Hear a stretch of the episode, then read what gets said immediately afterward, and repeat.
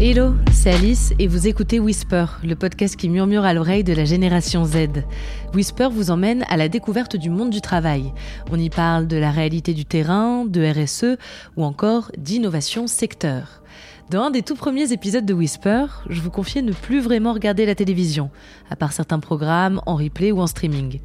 Je ne peux pas en dire autant aujourd'hui, et je pense que vous non plus.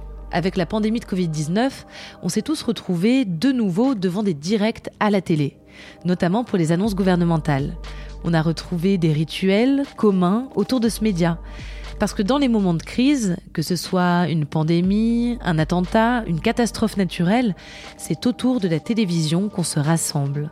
La télé n'est pas prête de disparaître de nos vies, contrairement à ce qu'on aurait pu penser avec l'explosion du digital.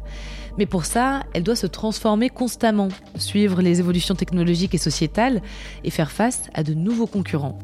Alors ça veut dire quoi être un média télé en 2021 C'est la question que j'ai décidé d'aller poser chez TF1.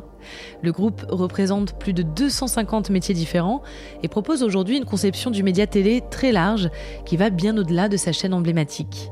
J'ai d'abord rendez-vous avec Laurent, il a commencé son parcours en agence média, il est passé chez France Télévisions avant de rejoindre TF1 Publicité il y a 14 ans. Aujourd'hui, il est directeur adjoint marketing avec pour principale mission de construire les offres data de la régie. Bref, c'est l'interlocuteur idéal pour comprendre les transformations qui agitent son média. Bonjour Laurent.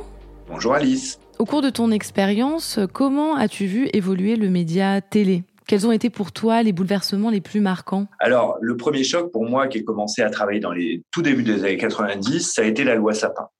Puisque euh, je vais pas aller dans le détail, mais euh, avant la loi Sapin, en fait, les agences achetaient l'espace en gros aux régies, comme TF1 Pub par exemple, et le revendaient aux clients.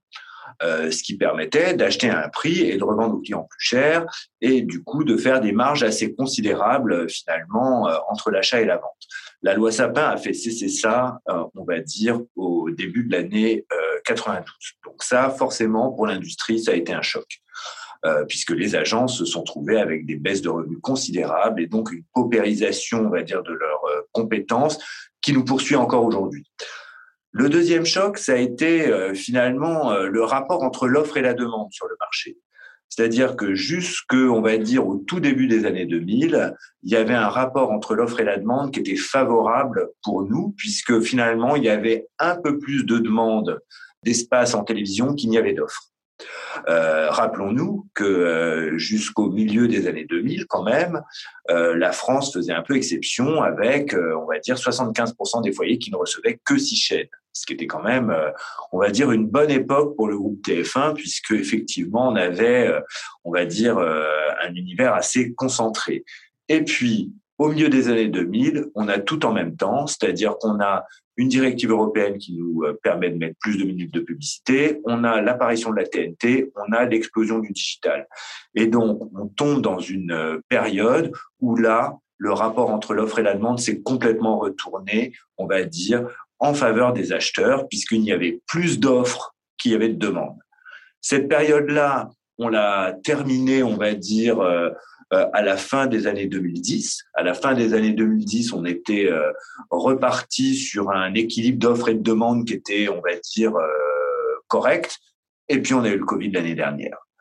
Maintenant, ce qu'on prépare, effectivement, c'est ce qu'on appelle le Total Vidéo, c'est-à-dire le fait que euh, TF1 Pub, c'est une régie qui est en mesure d'orchestrer vos campagnes sur tous ces assets vidéo, que ce soit la télévision linéaire, MyTF1 ou bien d'autres assets encore. Tu l'as dit, hein, euh, avant, il y avait six chaînes de télé.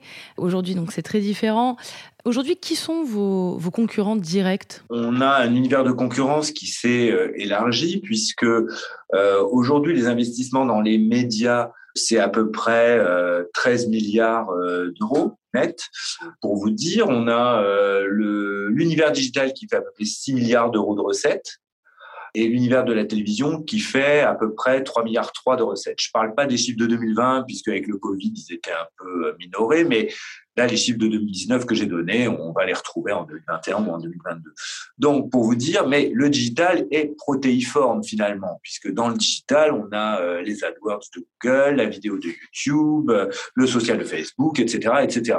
Donc, on a toujours une concurrence, on va dire, très directe de la part de M6 et d'autres sur, on va dire, un périmètre fermé de télévision, mais on a aussi la concurrence de YouTube, de Facebook et d'autres, soit qui ont des assets vidéo, soit que effectivement d'autres assets que la vidéo viennent concurrencer la vidéo. Donc aujourd'hui, euh, pour nous, notre marché euh, de concurrence, c'est évidemment la télévision, mais c'est au-delà toute la vidéo, quel que soit son mode de distribution et de consommation. Alors tu en as un petit peu parlé tout à l'heure, mais j'aimerais revenir euh, dessus sur la stratégie totale vidéo. Est-ce que tu peux me définir en fait cette stratégie? Est-ce que ça change pour toi dans l'exercice de ton travail? Comme je le disais, euh, la consommation de la vidéo maintenant, elle est complètement convergente. C'est-à-dire que vous pouvez consommer les contenus de la télévision sur votre écran de télé en live ou en différé, sur votre tablette, sur votre mobile, sur votre PC.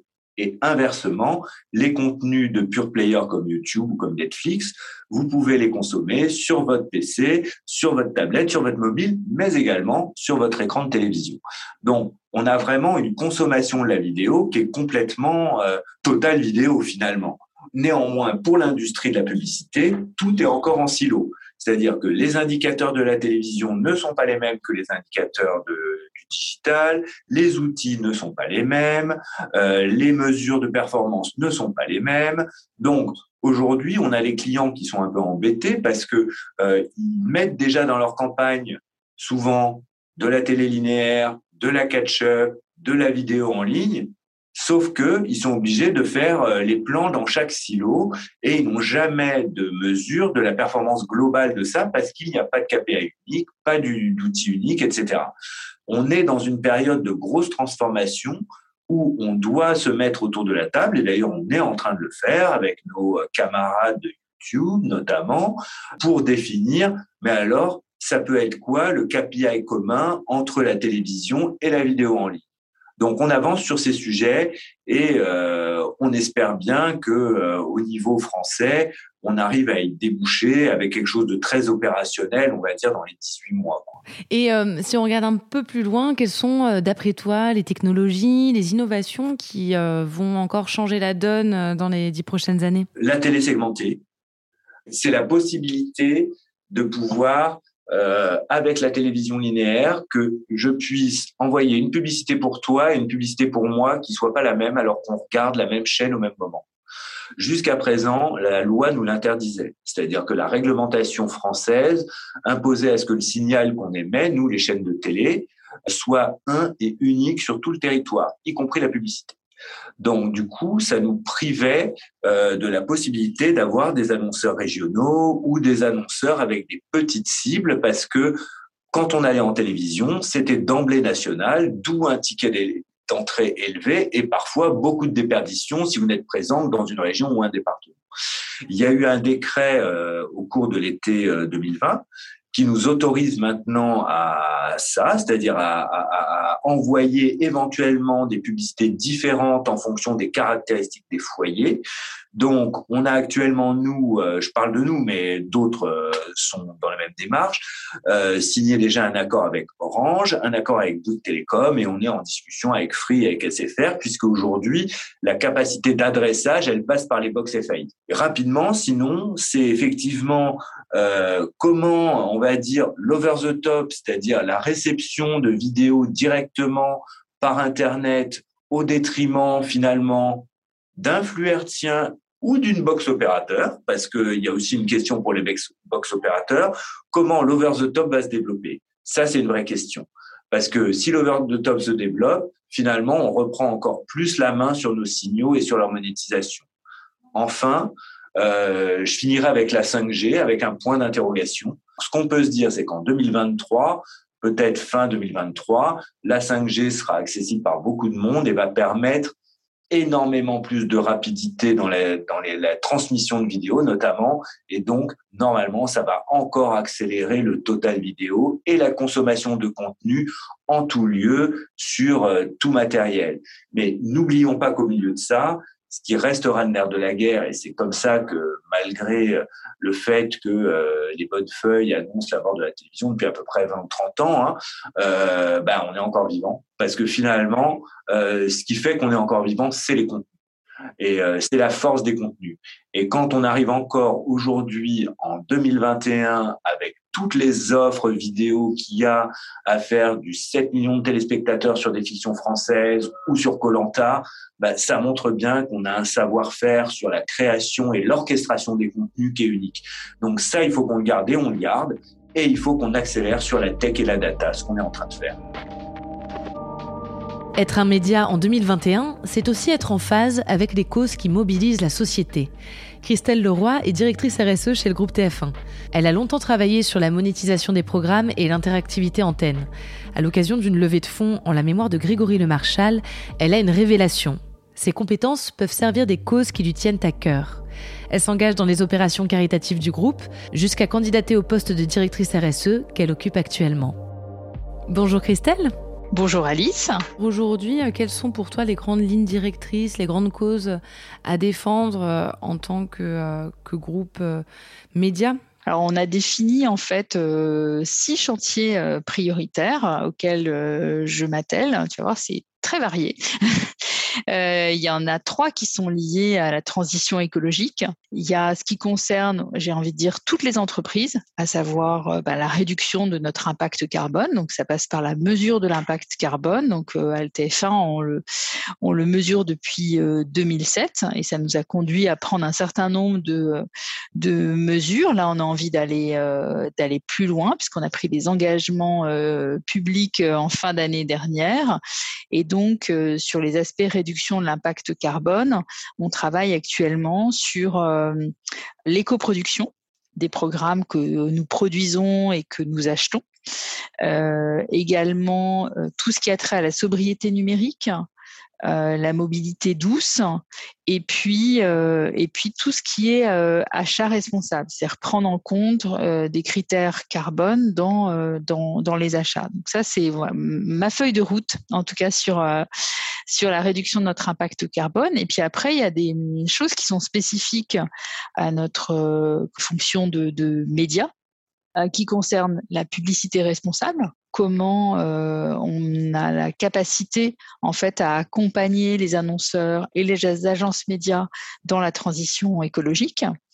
Et puis euh, l'autre volet qui est très important aussi, c'est comment à travers euh, nos contenus, que ce soit l'information, ou même nos fictions ou une offre de podcast, nos sites internet, nos newsletters, on peut induire un comportement euh, plus vertueux de la part des, euh, des téléspectateurs, des internautes, sans pour autant voilà, faire de leçons de morale. Donc ça, c'était pour les chantiers concernant la transition écologique. Et nous avons également trois euh, autres chantiers prioritaires qui relèvent plus de notre responsabilité sociétale, puisqu'il s'agit de la mixité femmes-hommes, de tout ce qui a trait à l'inclusion et, pour finir, à la solidarité. J'aimerais qu'on s'attarde un peu plus précisément sur euh, la question de la diversité qui euh, me semble particulièrement euh, forte, particulièrement importante quand on est un média bah, qui se base sur l'image.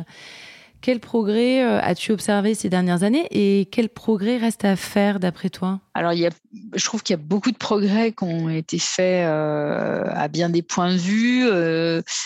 si tu me demandes un progrès, je dirais peut-être sur la, féminisation, euh, à la fois la féminisation des instances dirigeantes, ça c'est en interne, et puis euh, sur la représentation euh, des femmes sur, sur les antennes. On a tous en tête bah, la Coupe du Monde de foot féminine, euh, sur laquelle TF1 avait, euh, avait parié et euh, auquel TF1 a accordé finalement le même traitement que pour une Coupe du Monde de foot masculine.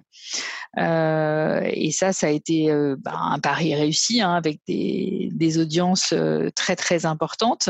Il y a également, depuis 2016, en fait, on, on comment dire, on mesure en fait les, la part des femmes dans nos JT, alors qu'elles soient euh, en plateau, euh, qu'elles soient des experts de TF1 ou des expertes euh, en dehors de TF1, que ce soit des femmes dans les sujets qui apparaissent, et on essaye de, de, de les qualifier aussi pour s'assurer de voilà de que nos journaux représentent vraiment la diversité euh, de la société telle qu'elle est, euh, telle qu'elle est aujourd'hui. Et alors, elle a évolué dans quelle proportion cette, euh, cette part de femmes, par exemple, dans les programmes?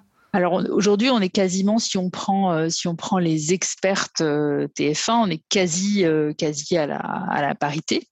Et sur les expertes non TF1, on, voilà, on sait qu'on a encore des, des, progrès à faire, tout simplement parce qu'en fait, la difficulté qu'on a, c'est que euh, il y a des secteurs dans lesquels les femmes sont, sont pénuriques, elles sont moins représentées. Et puis on s'est rendu compte aussi, comme lesquelles par exemple, euh, bah, la santé. Mais je dirais aussi euh, police, justice, environnement. Donc voilà, on a défini un certain nombre de, de, de domaines euh, dans lesquels on avait plus de difficultés à, à trouver des, des, femmes. Et donc, pour compenser ça, on a créé, euh, c'est la troisième édition, mais celle-ci va plus loin, on a créé une classe d'expertes qu'on va suivre euh, bah, de, la, de fin février à, à, la fin de cette année, en leur offrant euh, du, du, coaching, en leur offrant du média training, des rencontres inspirantes avec euh, des personnalités et euh, également, chacune des expertes va former un binôme avec une personne de la rédaction euh, pour qu'elle comprenne aussi bien les attentes d'une rédaction. C'est-à-dire qu'une rédaction, souvent, elle appelle bah, pour le jour même, pour une intervention qui aura lieu le jour même. Donc ça suppose de pouvoir se euh, se libérer. Euh, et puis c'est important de voilà d'être familiarisé avec cette prise de parole euh, dans une émission euh, en live. Ça nous est apparu comme vraiment quelque chose d'important parce que euh, non seulement on a parfois moins de femmes dans certains secteurs, mais peut-être qu'aussi certaines femmes n'osent pas prendre la parole spontanément en fait. Bon, on en a déjà un petit peu parlé euh, un peu plus tôt, mais euh, j'aimerais qu'on revienne sur euh, la, déclinaison donc de, thématiques RSE euh, dans la création en proposant voilà, donc des contenus engagés ou du moins informatifs euh, sur les causes qui, qui, vous tiennent à cœur. Comment ça se déroule? Bah En fait, il y a une. Alors, déjà, à TF1, on a une, une raison d'être euh, qui est d'inspirer positivement la société. Donc ça, c'est quelque chose qui, euh, euh, qui guide les gens qui fabriquent des programmes ou qui commandent des programmes. Et c'est vrai que depuis longtemps, en fait, on a, on a investi le thème des fictions, euh, le terrain plutôt des, fictions sociétales. Euh, je ne sais pas si tu te souviens de Jacqueline Sauvage, on a eu une fiction aussi euh, sur un jeune qui avait été, euh, qui avait été euh, harcelé à l'école, hein, le jour où j'ai brûlé mon cœur. On a eu cette fiction aussi euh, sur la première jeune femme trisomique qui a passé son baccalauréat, mention particulière. Donc euh, voilà, on essaye de, de donner euh, du sens à nos, à nos actions, c'est-à-dire qu'on n'est pas sur des actions one-shot. On, essaye d'inscrire, euh, que ce soit nos fictions sociétales ou nos actions de solidarité, dans le cadre de voilà d'un partenariat, d'un projet plus, plus global. Faire avancer une entreprise sur les questions RSE, c'est aussi euh, mobiliser tous les collaborateurs. Comment ça se met en place? Surtout euh, avec la diversité de métiers euh, qui caractérise euh, le groupe TF1 On n'est vraiment pas sur un, quelque chose qui viendrait euh, du haut et qui descendrait systématiquement. Au contraire, il y a aussi beaucoup d'initiatives euh, qui viennent des collaborateurs eux-mêmes. Alors, souvent, le plus souvent quand même dans leur domaine de, de, de compétences, mais parfois de manière euh, complètement euh, désintéressée en fait. Et puis pour moi, être voilà à l'écoute aussi, et puis euh, comprendre les attentes, comprendre le niveau de maturité en fait des, des uns et des autres sur euh, le sujet. Pour ça, c'est important aussi d'avoir connaissance de, bah, de ce que sont leurs enjeux au moment où je vais m'adresser à eux, en fait, euh, pour m'assurer qu'en fait les voilà les personnes avec qui je vais parler seront réceptives pour mettre en place des choses, en fait. Comment s'organise le travail dans un groupe comme TF1 Comment cohabitent plus de 250 métiers? La crise du Covid a changé les modes de collaboration, mais je crois que le mouvement était déjà bien lancé chez TF1. Alors concrètement, ça veut dire quoi travailler dans un média télé en 2021 J'ai rendez-vous avec Lisa. Elle a longtemps travaillé au sein des régies pub du groupe TF1. Elle occupait des fonctions marketing. Il y a trois ans, elle a bifurqué vers les ressources humaines. Bonjour Lisa. Bonjour Alice. Aujourd'hui, euh, Lisa, tu es euh, directrice adjointe du développement des talents du groupe. Euh, quels sont tes grands défis, tes grands, tes grands objectifs en occupant ce poste? En occupant ce poste, c'est vrai qu'on a plusieurs défis parce qu'au sein de la direction du développement des talents, on, travaille sur beaucoup de sujets. On a cette chance au sein du groupe de travailler sur énormément de sujets. Le premier d'entre eux, je dirais, et c'est d'abord, je vais m'adresser d'abord au public qui nous écoute, c'est les étudiants, parce qu'en fait, dans dans les différentes missions que l'on a au sein de notre équipe, euh, il y a euh, le pôle campus management, donc les relations avec les écoles. Et c'est vrai que euh, dans ce contexte un peu compliqué, distanciel, imposé, un des défis, un des enjeux pour nous, c'est de garder le lien euh, qui nous caractérise de proximité avec les étudiants. Donc, soit par le biais euh, d'organisation d'événements qui leur sont dédiés, soit à des fins évidemment de, recrutement pour l'alternance ou d'autres sujets, soit euh, sur des formats qui peuvent être inspirants pour eux autour de la découverte de nos métiers. Donc, ça, pour moi, c'est un premier défi, un premier enjeu, c'est finalement de garder ce lien avec nos étudiants dans une relation de proximité, comme on aime à les avoir et, à les suivre au fil des années. Le second enjeu pour moi, c'est sur les programmes talents pour nos collaborateurs. Donc, c'est pouvoir leur donner finalement euh, euh, cette matière euh, pour se rencontrer, donc fédérer finalement, fédérer les communautés, animer le collectif. faire se rencontrer les collaborateurs, c'est toujours un défi dans ce contexte aussi actuel, notamment sur l'installation de formats nouveaux.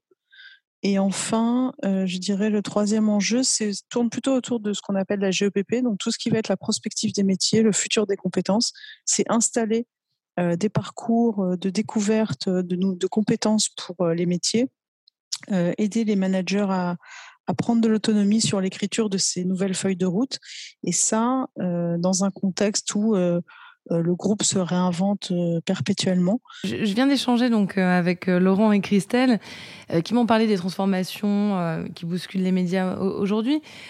Comment ça se ressent sur les métiers? Quels nouveaux métiers as-tu vu apparaître ou prendre de la valeur ces dernières années? Comme dans beaucoup d'entreprises, on a évidemment beaucoup de métiers qui sont apparus en lien avec la data à tel point que d'ailleurs euh, certains étudiants euh, que je rencontre aujourd'hui se reforment parce qu'au moment où ils sont sortis, pourtant il y a quelques années des écoles, euh, les cycles qu'ils suivent aujourd'hui n'existaient pas. Donc pour dire que ça évolue vraiment à une vitesse vraiment très rapide et très folle. évidemment, il y a aussi tous les métiers, je dirais, autour de la cybersécurité qui, à mon avis, n'ont pas encore fini de prendre toute l'ampleur à laquelle ils se prédestinent. Et aussi, euh, je dirais, tous les métiers, par exemple, autour de l'UX. Moi, j'ai noté notamment sur la filière marketing. Euh, je trouve qu'aujourd'hui, euh, quand, quand moi je suis sortie sur le marché de l'emploi, c'était pas nécessaire évidemment de maîtriser tous les formats vidéo, c'était vraiment un plus. Aujourd'hui, je dirais que c'est vraiment un, comment dire, un prérequis euh, pour les, pour les formations, pour les stages, pour les alternances. Aujourd'hui, on recherche cette compétence et elle est vraiment devenue basique, alors qu'il y a quelque temps encore, elle était euh, vraiment comme une espèce de, euh, de, de, must à avoir. Et ça, je trouve que ça a vraiment changé, ça a vraiment changé et assez rapidement. Et notamment aussi tout ce qui va toucher à, à l'UX, je trouve que ça prend de plus en plus de place dans le design des produits, dans le design finalement des parcours. Et ça, je trouve que c'est aussi intéressant, des formations intéressantes à suivre pour les étudiants. Comment tu décrirais euh, l'ambiance de travail euh, chez TF1 aujourd'hui? Euh, Quelle culture d'entreprise, quelles valeurs cherchez-vous à instaurer? Alors, Nous, on ne cherche pas forcément à instaurer aujourd'hui une, culture, mais plutôt à partager des valeurs. La première des valeurs qu'on aime à partager, c'est le sens du collectif, parce que chez TF1, il y a vraiment un esprit de groupe l'ambiance, elle est plutôt très chaleureuse et je dirais presque familiale. Les collaborateurs se connaissent. C'est vraiment un, groupe au sein duquel on partage une grande expertise. Et ce qui est vraiment intéressant, c'est toute cette diversité des métiers qui fait la richesse, qui fait notre diversité, tant en termes de profil évidemment que d'âge, que de bien sûr de métier. Et c'est finalement ça qu'on a envie de partager, c'est ce sens du collectif et puis cette envie de réussir, de partager ensemble bah, nos succès avec des collaborateurs qui sont engagés euh, sur leur sujet, euh, dans leur rôle et dans leurs extra-rôles aussi d'ailleurs, un peu comme euh, l'a évoqué sûrement Christelle avec vous. Repenser l'organisation du travail, c'est aussi repenser les espaces dans lesquels on évolue. Est-ce que tu peux me décrire donc, les changements d'espace, de design que vous avez instaurés et les nouvelles formes de travail qu'ils impliquent et de collaboration Effectivement, le groupe s'est engagé dans une, vaste un vaste projet de transformation de ces espaces. Il y a déjà maintenant, euh, on va être dans la troisième année, je crois, de, de, cette, euh, de ce projet euh, qui, du coup, préexistait finalement à la crise que l'on a tous traversée et qui était plutôt en avance de phase des, nouveaux usages qui sont aujourd'hui plébiscités. Et c'est vrai que l'ensemble des espaces du groupe ont été refondus avec cette volonté, pas seulement de changer les moquettes et de changer la couleur des murs, mais vraiment de moderniser nos modes de travail en proposant un certain nombre de postures aux collaborateurs, qu'ils soient en binôme, en solo ou en groupe autour de formats et de, d'espaces de, bureaux qui sont 100% dédiés à ces nouveaux usages, avec évidemment des possibilités de connexion vraiment haut de gamme. Et ça, ça a été vraiment très, comment dire, ça a vraiment marqué une, grande transformation dans l'entreprise parce qu'au-delà de la modernisation des espaces que ça a amené, ça a été de nouveaux, des nouvelles façons de collaborer, des nouvelles postures de travail. Aujourd'hui, on est en flex office au sein du groupe TF1 à tous les niveaux, à tous les espaces et au sein de toutes les directions. Alors bon, rejoindre un média historique comme TF1 et entrer donc dans cette grande tour pour la première fois, ça peut être un peu impressionnant. Qu'est-ce que vous mettez en place aujourd'hui pour l'onboarding des nouveaux arrivants Effectivement, alors euh, pour l'accueil des nouveaux arrivants, euh, on se souvient toujours du premier moment où on a intégré un, groupe et euh, c'est vrai que tu as raison, c'est un moment vraiment important. donc on essaye de le soigner du mieux qu'on peut. D'abord, il y a tout le processus de recrutement avec le, responsable RH, les équipes du recrutement qui voilà qui intègrent d'une certaine façon le collaborateur au sein de son espace, au sein de sa direction. Ensuite, assez rapidement, on organise des sessions d'intégration qui peuvent prendre parfois la forme, le 3.0, qui est notre collectif des moins de 35 ans au sein du groupe, a, organisé récemment un petit déjeuner d'accueil en faisant livrer les petits déjeuners aux collaborateurs. Donc ça, c'était un moment plutôt chaleureux et plutôt sympa parce que du fait qu'on puisse pas se retrouver sur site, ça a permis de partager un moment vraiment tous ensemble autour d'une box petit-déj qui était vraiment sympa. Et puis, euh, ce qu'on met aussi en place euh, du côté de la direction du développement des talents, c'est un entretien en complément de tout ce qui est déjà fait euh, côté RH, un entretien en fait individuel qui permet de présenter aux collaborateurs l'ensemble des options qui s'offrent à lui au sein du groupe, c'est-à-dire les programmes auxquels il peut participer autour de la diversité, de la mixité, les programmes par exemple de mentoring. On lui présente en fait toutes les, tous les services que l'on peut que l'on peut proposer au sein du groupe et notamment tous les ateliers pour développer sa carrière, etc. Donc c'est vrai qu'on on essaye de faire la promotion au sein de, de ces rendez-vous, de tous les collectifs, de toutes les communautés que le collaborateur peut rejoindre, parce que ce qui nous semble important, c'est de le connecter euh, à différents environnements. Euh, du fait du distanciel, il n'y a plus de fortuit. On se croise plus par hasard, donc euh, si on n'orchestre pas le hasard, il ne pas arriver seul. Donc on essaye de, de promouvoir et de, mettre en relation avec un maximum de collaborateurs, euh, les nouveaux arrivants, pour qu'ils puissent se créer leur réseau et développer leur réseau et donc s'intégrer plus facilement au sein du groupe TF1. En commençant ce podcast, je me demandais sincèrement ce que ça voulait dire d'être un média télé en 2021. Grâce à mes rencontres du jour, j'ai compris que ça implique plein de choses. C'est d'abord être pluriel, à la fois des antennes, mais aussi des contenus qui s'adaptent aux usages et qui se déclinent sur tous les supports. C'est utiliser les nouvelles technologies, la data, c'est à la fois la création et l'orchestration des contenus. Être un média télé, c'est aussi s'engager pour l'environnement, la mixité femmes-hommes, la solidarité ou l'inclusion. Et tout ça en repensant les dynamiques de collaboration au regard du contexte actuel, en permettant aux salariés de s'intégrer, de s'épanouir et de faire évoluer leur carrière en fonction de leurs aspirations. C'est la fin de cet épisode, j'espère qu'il vous a plu. On se retrouve très vite pour de nouvelles explorations sur le monde du travail. D'ici là, n'oubliez pas de whisper autour de vous.